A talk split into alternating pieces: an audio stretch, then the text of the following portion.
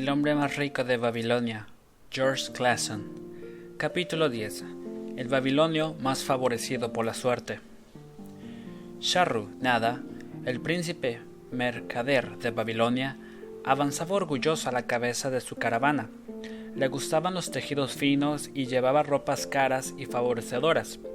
Le gustaban los animales de raza y montaba con agilidad en su cemental árabe. Era difícil adivinar su avanzada edad al mirarlo. Ciertamente nadie habría podido sospechar que estaba atormentado interiormente. El viaje a Damasco había sido largo y las dificultades numerosas. No le preocupaba las tribus árabes eran feroces y estaban ávidas de saquear sus ricas caravanas. Pero no, tenía miedo porque sus numerosas tropas de guardia le aseguraban una buena protección. Estaba trastornado por la presencia de aquel joven a su lado que traía de Damasco. Era Adán Gala, el nieto de su socio de hacía años, Arad Gula, a quien debía una eterna gratitud. Quería hacer alguna cosa por su nieto, pero cuanto más pensaba en ello, más difícil le parecía, justamente a causa del joven. Cree que las joyas son adecuadas para los hombres, pensó, mirando los anillos y pendientes del joven, y sin embargo tiene el rostro enérgico de su abuelo. Pero él no llevaba ropas de colores tan llamativos. Lo he invitado a venir conmigo, esperando poderle ayudar a hacer una fortuna y a huir del derroche con que su padre ha gastado su herencia. Adán Gula puso fin a sus reflexiones. ¿Para qué trabajáis tan duramente? Siempre de un lado a otro con vuestra caravana, haciendo largos viajes. ¿Nunca os tomáis un tiempo para gozar de la vida? ¿Gozar de la vida? repitió sonriendo, charrunada. ¿Qué harías tú para gozar de la vida si fueras charrunada? Si tuviera una fortuna como la vuestra, viviría como un príncipe. Nunca atravesaría el desierto, gastaría los chequeles tan rápido como cayera a mi bolsa Llevaría las ropas más caras y las joyas más raras. Esa sería una vida de mi agrado, una vida que merecería la pena de ser vivida. Los dos hombres rieron. Tu abuelo no llevaba joyas. Charronada había hablado sin pensar. Luego continuó en un tono de broma. ¿Y no dejarías un tiempo para trabajar? El trabajo está hecho para los esclavos, respondió Adangula. Charrunada se mordió los labios, pero no respondió. Condujo en silencio hasta que el camino los llevó hasta una cuesta. Allí frenó su montura y señaló hacia el lejano valle verde. Mira el valle, mira más lejos y podrás ver las murallas de Babilonia. La torre es el templo de Bel. Si tu vista es aguda, podrás incluso ver el humo del fuego eterno en lo más alto. Ah, sí, aquello es Babilonia. Siempre he deseado ardientemente ver la ciudad más rica del mundo, comentó Adangula. Allí donde mi abuelo empezó a levantar su fortuna. Si todavía estuviera vivo, no estaríamos ahora dolorosamente oprimidos.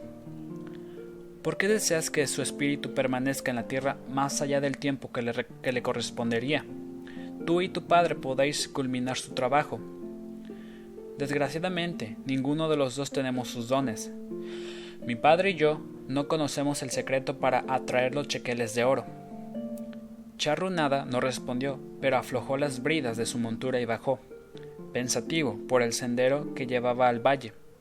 La caravana lo seguía envuelta en una nube roja de polvo. Más tarde llegaron al camino real y tomando rumbo hacia el sur atravesaron tierras arrigadas. Tres viejos que trabajaban en un campo llamaron la atención de Charrunada.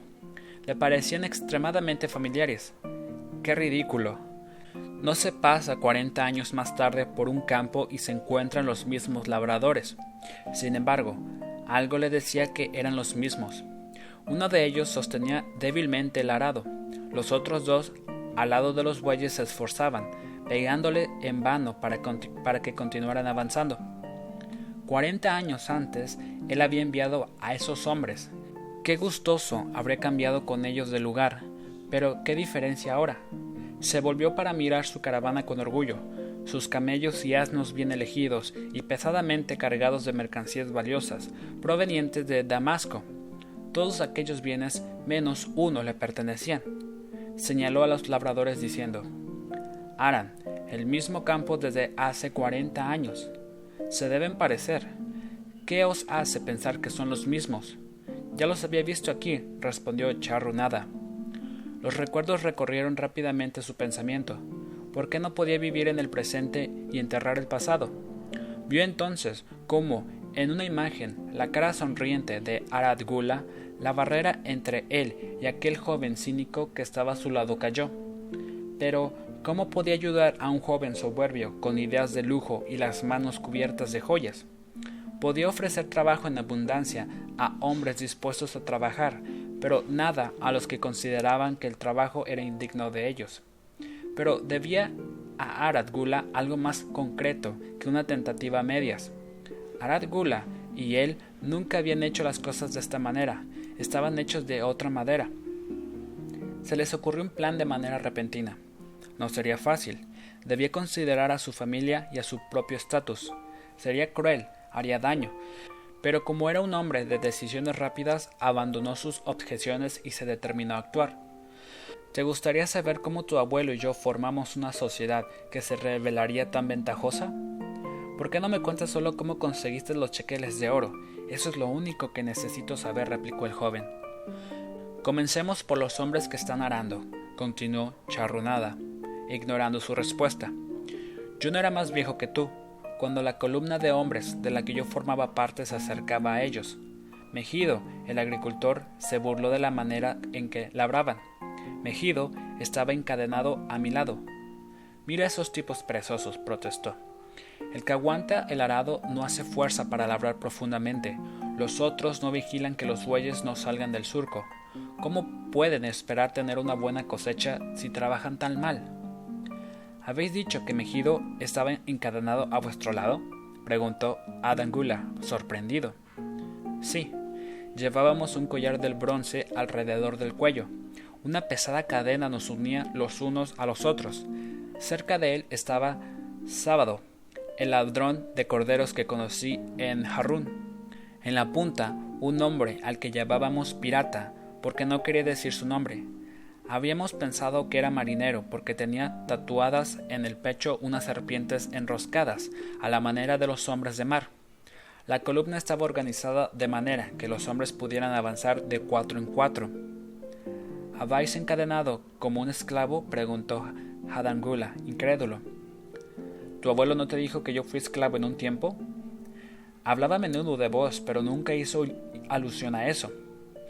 Era un hombre en el que podías confiar los más íntimos secretos. Tú también eres un hombre en el que se puede confiar, ¿verdad? Charrunada le miró fijamente a los ojos. Podéis contar con mi silencio, pero estoy muy sorprendido. Contadme cómo llegasteis a ser esclavo. Cualquiera puede encontrarse en esa situación. Charrunada se encogió de hombros. Una casa de juego y la cerveza de cebada me llevaron a la ruina. Pagué los delitos de mi hermano. Durante una pelea mató a su amigo. Yo fui entregado a la viuda por mi desesperado padre para que mi hermano no fuera perseguido por la ley. Cuando mi padre no pudo conseguir dinero suficiente para liberarme, ella se enfadó y me vendió en el mercado de esclavos. ¡Qué vergüenza y qué injusticia! protestó Hadangula. Pero decidme, ¿cómo recuperasteis vuestra libertad? Ya llegaremos a eso, pero todavía no. Continuemos la historia. Cuando pasamos ante ellos, los labradores se mofaron de nosotros. Uno de ellos se quitó el sombrero y nos saludó inclinándose. Bienvenidos a Babilonia, gritó, invitados del rey. Os espera en las murallas de la ciudad, donde el banquete ya está servido.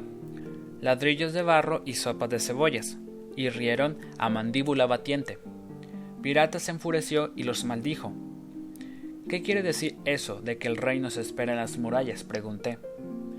En las murallas de la ciudad tendremos que llevar ladrillos hasta que se nos quiebre el espinazo o tal vez nos paguen hasta la muerte antes de eso.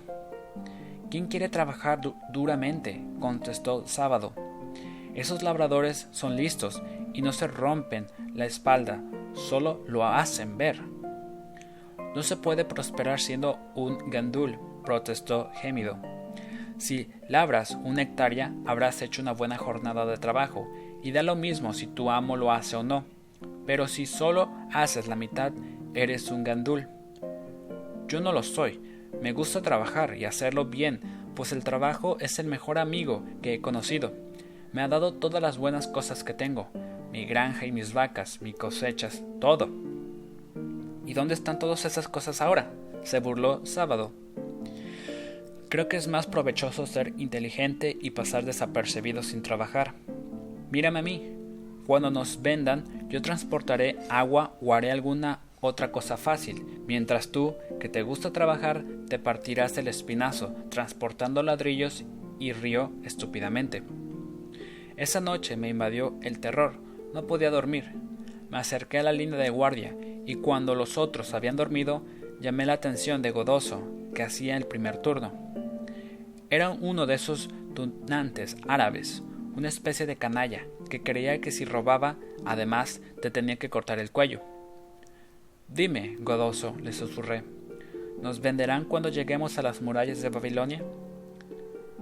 ¿Para qué lo quieres saber? preguntó prudentemente. ¿No lo entiendes? le supliqué. Soy joven y quiero vivir. No quiero ser hostigado o azotado hasta la muerte. ¿Tengo posibilidades de tener un buen amo? Voy a decirte algo, me susurró en respuesta. Tú eres un buen tipo, no me das problemas. La mayoría de las veces somos los primeros en ir al mercado de esclavos. Escucha ahora. Cuando vengan los compradores, diles que eres un buen trabajador, que te gusta trabajar duro y para un buen amo, si no lo animas a comprarte, el día siguiente te encontrarás llevando ladrillos, un trabajo agotador. Después se alejó. Me tumbé en la arena caliente mirando las estrellas y pensando en el trabajo. Aquello que había dicho Mégido de que el trabajo era su mejor amigo me hizo preguntarme si también sería el mío. Verdaderamente lo sería si me ayudaba a liberarme. Cuando Mégido se despertó, le susurré la buena noticia. Un brillo de esperanza nos acompañó de camino a Babilonia. A media tarde nos íbamos acercando a las murallas y podíamos ver las filas de hombres parecidos a hormigas negras que escalaban por los escarpados senderos. Al aproximarnos quedamos sorprendidos de ver a miles de hombres que trabajaban. Algunos cavaban los fosos, otros transformaban la tierra en ladrillos de barro, la mayoría carreteaba ladrillos en grandes cestas por los espinados caminos hasta donde se encontraban los albañiles. Los vigilantes insultaban a los rezagados y hacían chasquear los látigos en la espalda de los que se salían de la fila. Algunos pobres hombres agotados se tambaleaban y caían bajo las pesadas cestas, incapaces de levantarse. Si los látigos no podían ponerlos de pie, los apartaban de las filas y los dejaban de lado. Pronto caerían cuesta abajo, con los demás cuerpos de esclavos que esperaban junto al camino una sepultura sin bendecir. Me estremecí mirando esta escena. Aquello es lo que esperaba el hijo de mi padre si no tenía éxito en el mercado de esclavos. Godoso tenía razón.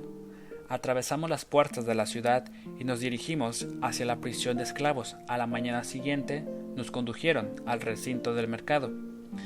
Allí los demás esclavos se apretaban asustados los unos contra los otros, y solo los látigos conseguían que se movieran para que los vieran los compradores. Mejido y yo hablamos animadamente con todos los hombres que nos permitían las famosas construcciones de la antigua Babilonia, las murallas, los templos, los jardines colgantes y los grandes canales fueron posibles gracias al trabajo de esclavos, principalmente prisioneros de guerra, lo que explica el trato inhumano que recibían. Algunos también eran ciudadanos de Babilonia y sus provincias, vendidos como esclavos a causa de delitos que hubieran cometido o de problemas financieros. Era costumbre que los hombres se ofrecieran a sí mismos o a sus familias para garantizar el pago de préstamos, juicios legales y otras obligaciones, por lo que en caso de impago las personas afectadas podrán ser vendidas como esclavos. El vendedor de esclavos llamó a los soldados de la Guardia Real, que encadenaron a Pirata y le pegaron brutalmente en cuanto protestó. Cuando se lo llevaron sentí pena por él. Mégido presintió que pronto nos separaríamos y cuando no teníamos compradores cerca me hablaba seriamente para hacerme comprender hasta qué punto sería importante el trabajo en mi futuro. Algunos hombres lo detestan, lo hacen su enemigo. Es mejor que lo trates como a un amigo, hacer que te quiera. No te preocupes si es duro. Cuando quieres construir una buena casa, no te importa si las vigas son pesadas o si el pozo del que sacas el agua para el yeso está lejos. Prométeme, muchacho, que si tienes un amo, trabajarás para él tanto como puedas. No te inquietes si él no te aprecia tu trabajo. Recuerda que el trabajo bien hecho hace bien al que lo realiza. Lo convierte en un hombre mejor. Aquí se paró porque un corpulento agricultor venía hacia la valla para mirarnos con interés. Mégido le preguntó sobre su granja y sus cultivos, convenciéndolo de que le sería de gran utilidad. Tras un violento regateo con el vendedor de esclavos, el granjero sacó una gran bolsa de oro de entre sus ropas y poco después, Mégido seguía a su nuevo amo y desaparecía. Otros hombres fueron vendidos durante la mañana. A mediodía, Codoso me confió que el vendedor estaba ya harto y que no pasaría una noche más allí, sino que al atardecer llevaría el resto de esclavos al comprador del rey. Yo ya estaba desesperado de mi suerte, cuando un hombre gordo y de aspecto amable se acercó al muro y preguntó si entre nosotros había algún pastelero. ¿Para qué un buen pastelero como vos necesita un pastelero de calidad inferior? Le dije acercándome. ¿No sería más fácil enseñar a un hombre de buena voluntad como yo los secretos de vuestro oficio? Miradme, soy joven, fuerte y me gusta trabajar.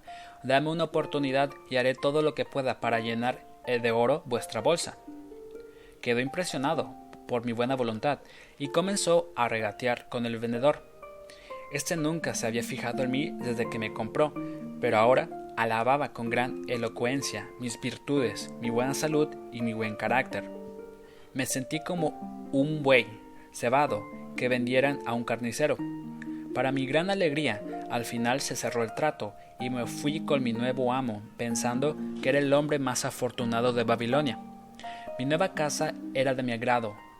Nana, Naid, mi amo, me enseñó a moler la cebada en un cuenco de piedra del pato, a hacer un fuego en el horno y finalmente a moler muy fina la harina de sésamo para hacer los pasteles de miel.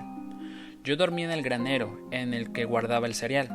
La vieja esclava, la criada Swasti, me alimentaba bien, y estaba contenta de que le ayudara a hacer las tareas más difíciles. Esa era la oportunidad de ser útil a mi amo, que había deseado ardientemente, y en ella esperaba encontrar una vía para ganar mi libertad. Pedí a Nana Knight que me enseñara a amasar y a cocer el pan, y lo hizo, contento por mi buena voluntad.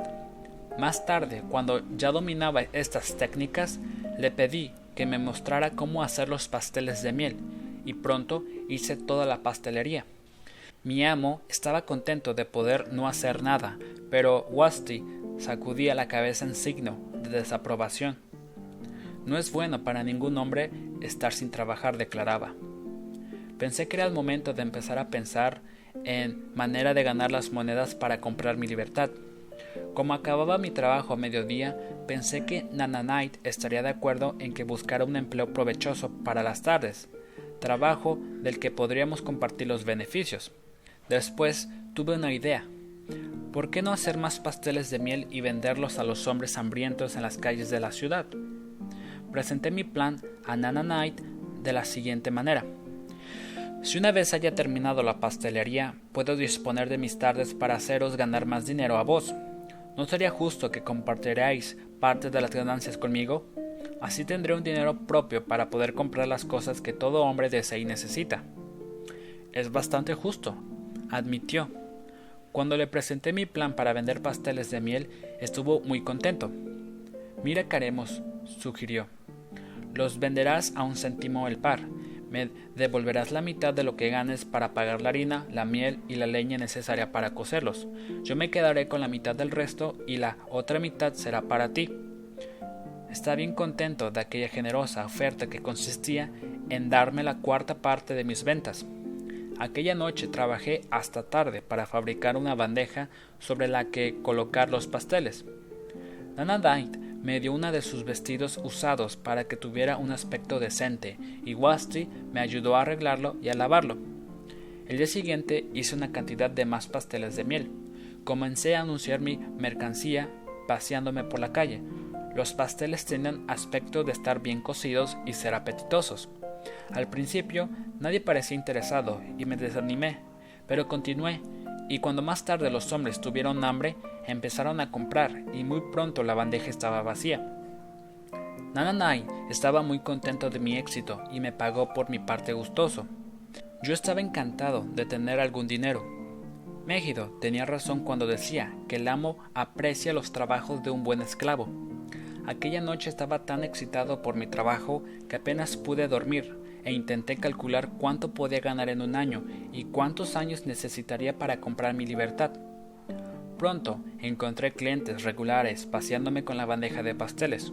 Uno de ellos no era otro que tu abuelo, Aradgula. Era vendedor de alfombras y las vendía a las amas de casa.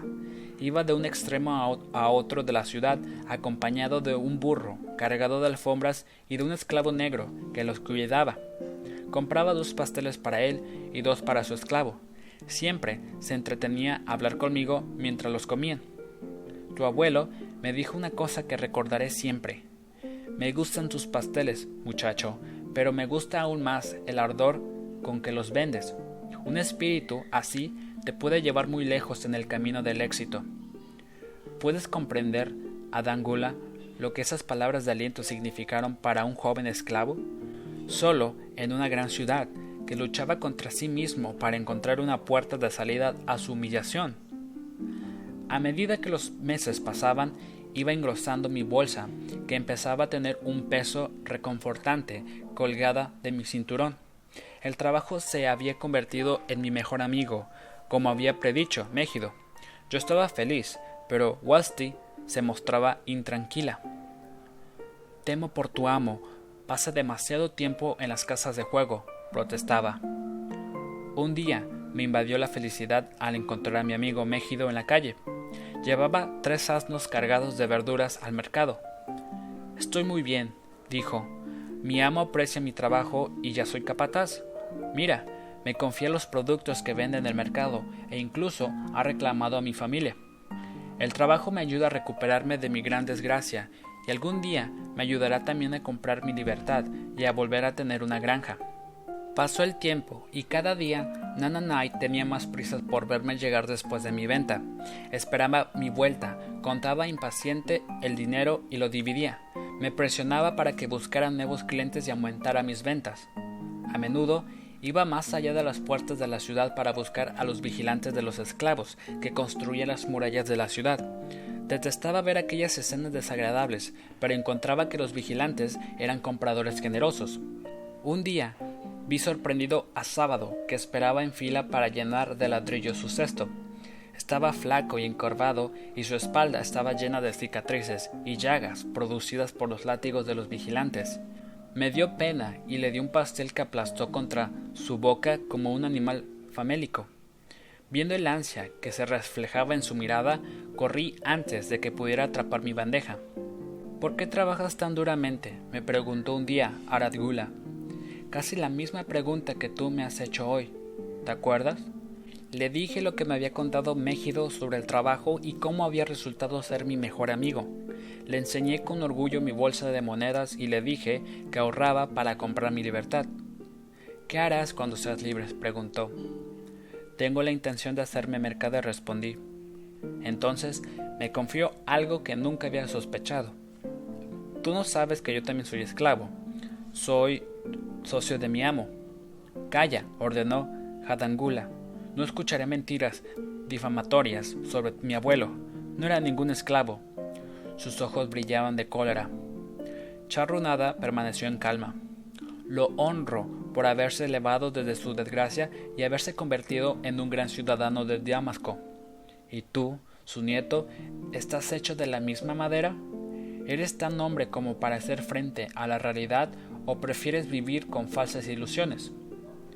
Hadangula se irguió en la silla y respondió con la voz ahogada por una profunda emoción. Todo el mundo amaba a mi abuelo, sus buenas acciones fueron incontables. ¿No fue él quien cuando llegó el hambre compró grano en Egipto y lo transportó en su caravana para distribuirlo entre la gente y así no murieran de hambre? ¿Por qué decís que no era más que un despreciable esclavo de Babilonia? Si siempre hubiera sido un esclavo, tal vez habría sido despreciable, pero cuando, gracias a su esfuerzo, se convirtió en un gran hombre de Damasco, seguro que los dioses le perdonaron sus desgracias y lo honraron con su respeto, respondió Charrunada. Tras decirme que era un esclavo, me dijo hasta qué punto ansiaba recordar su libertad. Ahora que poseía suficiente dinero para comprarla, estaba preocupado por lo que haría en el futuro. Ya no hacía buenas ventas como antes y temía el momento en que careciera del apoyo de su amo. Me indigné por su indecisión. No te ates más a tu amo. Encuentra de nuevo la sensación de ser un hombre libre. Actúa como tal y triunfa como tal. Decide qué es lo que quieres conseguir y el trabajo te ayudará a conseguirlo. Continuó su camino diciéndome que estaba contento de lo que hubiera hecho avergonzarse por su cobardía. Un día fui fuera de las murallas y me extrañó ver allí a un gran gentío. Cuando pregunté a un hombre que paseaba me respondió ¿No lo has oído? Han llevado ante la justicia a un esclavo fugitivo que había matado a un guardián y lo flagelarán hasta la muerte. Incluso el rey en persona estará presente. El gentío era tan numeroso cerca del poste de flagelación que temía acercarme más por miedo a que volcara mi bandeja de pasteles de miel. Entonces subí a la muralla inacabada para mirar por encima de las cabezas. Tuve la suerte de ver a Nabucodonosor en persona, que avanzaba en su carro dorado. Jamás había visto una magnificencia tal, ropas semejantes, paños de tejido dorado, guarnecidos de terciopelo como aquellos. No pude ver la flagelación, pero pude oír los gritos desgarradores del pobre, del pobre esclavo. Me pregunté cómo alguien tan noble como nuestro noble rey podía aceptar ver un sufrimiento tal. Pero cuando vi que reía y bromeaba con sus nobles, supe que era cruel y entendí por qué imponían a los esclavos que construían las murallas aquellas inhumanas tareas. Una vez muerto el esclavo, colgaron su cuerpo de una pierna en el poste para que todo el mundo pudiera verlo. Cuando la mechedumbre se comenzó a dispersar, me acerqué a él sobre su pecho, reconocí el tatuaje de las dos serpientes abrazadas. Era pirata. Las costumbres de los esclavos de la antigua Babilonia, aunque nos parezcan contradictorias, estaban severamente por la ley. Un esclavo, por ejemplo, podía poseer bienes de todo tipo, incluso otros esclavos sobre los que su amo no tenía ninguna potestad. Los esclavos se casaban libremente con no esclavos. Los hijos de mujeres libres eran libres. La mayoría de los comerciantes de la ciudad eran esclavos. Muchos de estos tenían negocios con sus amos y eran ricos. Cuando volví a ver a Arad Gula, era ya otro hombre. Me recibió lleno de entusiasmo. Mira al esclavo libre. Tus palabras fueron mágicas. Ya mis ventas y beneficios aumentan. Mi mujer está encantada. Ella era una mujer libre, la sobrina de mi amo, y desea ardientemente que nos mudemos a un pueblo donde nadie sepa que yo he sido esclavo. De esta manera, nuestros hijos estarán a salvo de todo reproche sobre las desgracias de su padre. El trabajo ha sido mi mejor ayuda, me ha hecho capaz de recuperar la confianza y la habilidad para vender. Estaba encantado de haberlo podido ayudar, aunque solo hubiera sido para devolverle los ánimos que él me había dado. Una noche, Wasti vino a verme angustiada. Tu amo está en problemas. Tengo miedo por él. Hace unos meses perdió mucho dinero en el juego. Ya no paga el granjero la harina y la miel. Ya no paga el prestamista. Y ahora están enfadados y lo amenazan. ¿Por qué debemos preocuparnos por sus locuras? Dije sin pensar. No somos sus guardianes. Loco, no comprendes nada. Ha dado tu título al prestamista como aval. Según la ley puede reclamarte y venderte. No sé qué hacer. Es un buen amo. ¿Por qué se ha de abatir sobre él una desgracia así? Los temores de Wasti eran fundamentados. Mientras hacía los pasteles el día siguiente por la mañana, llegó el prestamista con un hombre que se llamaba Sassi. El hombre me miró y me dijo que le parecía buen trato. El prestamista no esperó a que llegara mi amo y le dijo a Wasti que le informara de que me había llevado. Con solo la ropa que tenía encima y mi bolsa fuertemente atada a mi cinturón, me obligaron a alejarme de los pasteles sin acabar. Me habían alejado de mis deseos más profundos, como el huracán arranca el árbol del bosque y lo arroja en el tempestuoso mar. Una casa de juego y la cerveza de cebada me volvían a causar desgracias. Sassy era brusco, tosco. Mientras que conducía a través de la ciudad, le iba contando el buen trabajo que hacía hecho para mí Dana Knight y le decía que esperaba hacer lo mismo por él. Su respuesta no me dio ningún ánimo. No me gusta ese trabajo, ni tampoco a mi amo. El rey le ha ordenado que me envíe a construir una parte del gran canal. Mi amo me ha dicho que comprará más esclavos, que trabajará duro y que acabará rápidamente. ¿Cómo se puede acabar un trabajo tan enorme rápidamente?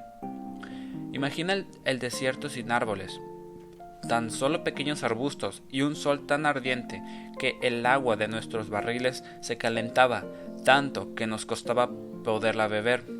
Después imagina filas de hombres que bajan a un profundo agujero y suben arrastrando pesados cestos llenos de tierra por senderos polvorientos de sol a sol. Imagina la comida servida en abrevaderos que usábamos como cerdos. No teníamos tiendas ni paja para las camas. En esa situación me encontré. Enterré mi bolsa en un sitio marcado, preguntándome si algún día saldría de allí. Al principio trabajaba con buena voluntad, pero a medida que los meses pasaban, sentía cómo se me quebraba el alma. Luego la fiebre se apoderó de mi cuerpo constulsionado. Perdí el apetito y apenas podía comer el cordero y las verduras que nos daban. Por la noche daban vuelta en mi camastro sin poder dormir. En mi miseria me preguntaba si no era el mejor el plan de sábado holgazanear e intentar no partirse el espinazo trabajando. Entonces recordé la última vez que la había visto y me di cuenta de que su plan no era bueno. En mi amargura pensé en pirata y me pregunté si no era preferible luchar y matar. La memoria de su cuerpo ensangrentado me recordó que también su plan era inútil. Entonces me acordé de Méxido, sus, sus manos eran profundamente callosas, a fuerza de trabajo, pero su corazón estaba ligero y en su rostro había felicidad. Su plan era el mejor. Sin embargo, yo estaba tan dispuesto a trabajar como Mégido. Él no habría trabajado más duramente. ¿Por qué mi trabajo no me proporcionaba felicidad y éxito? ¿Era el trabajo lo que había dado la felicidad y el éxito a Mégido? ¿O estos eran bienes en manos de los dioses? ¿Trabajaría el resto de mi vida sin satisfacer mis deseos, sin éxito ni felicidad? Todas estas preguntas se agolpaban sin respuesta en mi mente. Estaba dolorosamente confuso. Varios días más tarde, cuando ya me creía al límite de mis fuerzas y mis preguntas continuaban sin respuesta, Salsi me hizo buscar. Mi amo había hecho venir a un mensajero para llevarme a Babilonia. Cavé para recuperar mi precioso saquito, lo escondí entre mis harapos y partí. Al marchar, aquellos mismos pensamientos siguieron pasando raudos por mi cerebro febril, como un huracán dando vueltas a mi alrededor. Me pareció vivir la extraña letra de una canción de Arun, mi ciudad natal. Mira al hombre que como un turbellino se comporta como la tormenta, que en su carrera nadie puede seguir y su destino nadie puede precedir. ¿Era mi destino ser castigado por no sabía qué? ¿Qué miserias y decepciones me esperaban? Imagina mi sorpresa cuando, al llegar al patio de la casa de mi amo, vi a Arangula, que me esperaba. Me ayudó a entrar y me abrazó como un hermano perdido hace tiempo. Por el camino le habría seguido como un esclavo, sigue a su amo, pero no me lo permitió. Pasó su brazo por mis hombros y me dijo Te busqué por todas partes, cuando ya no tenía esperanzas, encontré a Wasti, quien me contó la historia del prestamista, que me condujo hasta tu noble amo. Él ha negociado con dureza y me ha hecho pagar un precio desorbitado, pero tú lo vales. Tu filosofía y tu audacia han inspirado mi éxito actual. La filosofía de Mégido, no la mía, interrumpí. La de Mégido y la tuya. Gracias a los dos. Ahora vamos a Damasco, donde te necesito como socio. Mira, exclamó, dentro de un momento serás un hombre libre. Diciendo esto, sacó del interior de su ropa una tablilla de barro, que era mi título.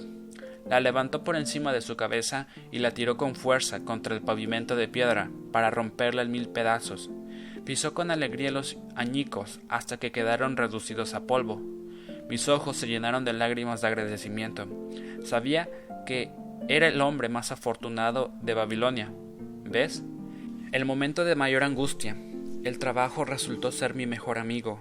Mi buena voluntad de trabajar me permitió no tener que ir a los esclavos que construían las murallas, e impresionó a tu abuelo hasta el punto de que me quisiera ser su socio. Entonces, ¿el trabajo era la clave secreta de los chequeles de oro de mi abuelo? preguntó Hadangula.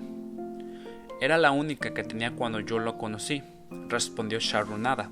A tu abuelo le gustaba trabajar, los dioses apreciaron su esfuerzo y lo recompensaron generosamente. Empiezo a entender, Hadangula hablaba mientras pensaba. El trabajo atrajo a sus numerosos amigos que admiraban su perseverancia y el éxito que le proporcionaba. El trabajo le dio los honores que apreciaba tanto en Damasco. El trabajo le aportó todas esas cosas de las que él ha disfrutado, y yo creía que el trabajo era solo para los esclavos. La vida está llena de numerosos placeres de los que puede gozar el hombre, comentó Charrunada, y cada uno tiene su lugar. Estoy contento de que el trabajo no esté solo reservado a los esclavos. Si así fuera, me viera privado de mi mayor placer. Hay muchas cosas que me gustan, pero nada reemplaza al trabajo.